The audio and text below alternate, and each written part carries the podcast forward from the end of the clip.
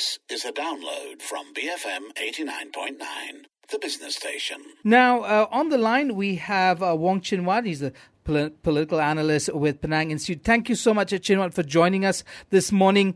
What do you make of uh, the the current, uh, uh, at least what we understand with, with regard to the charges?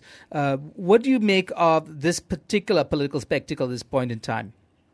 Well, this makes us in line with, uh, in the same league with South Korea, Brazil, and Japan, three football nations, and Taiwan, in the sense that uh, ex head of government may be prosecuted and jailed uh, for corruption.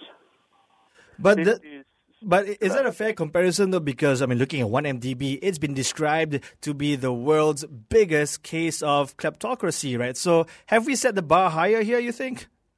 It certainly do because that uh, we we have been one party state for the last five decades. So it's almost gives you the sense of impunity that, uh, you know, if you're high enough, you get away with whatever crimes you commit.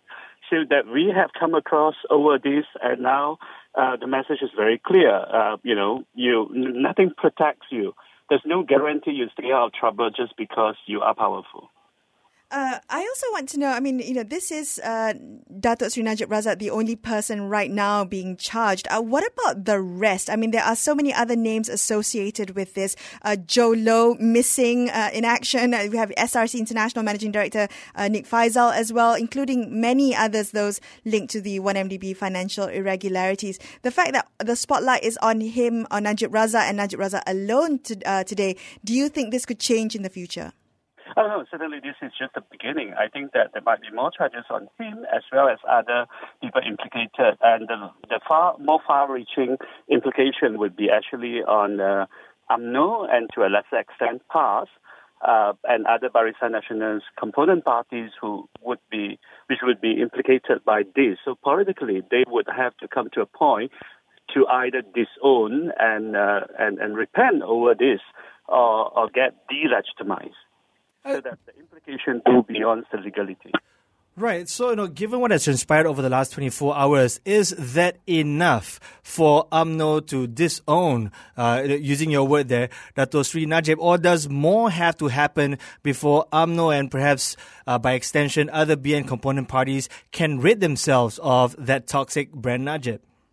They, they can't simply just disown them uh, by, by denying responsibility, but they would really have to do soul searching. They have to transform, own up their mistakes, you know, in a way denounce the old system and say, now we, we're going to take up a new role as a constructive opposition in the new Malaysia. And this is far from what they are doing at this stage. What we understand also, Chin Huat, has been there's been a bit of a ruckus outside the courtroom. Uh, those are chanting support for um, for the former prime minister. Do you think that's going to continue? They would, but I, am afraid that the crowd wouldn't be wouldn't be big. And interesting enough, they were shouting "Allahu Akbar" used to be the past uh, chanting line. Thank you so much. That was uh, Wong Chin Huat, a political analyst with the Penang Institute. We're coming up to the news uh, bulletin. We'll be back with more. Stay tuned. BFM 89.9. Thank you for listening to this podcast. To find more great interviews, go to bfm.my or find us on iTunes. BFM 89.9, the business station.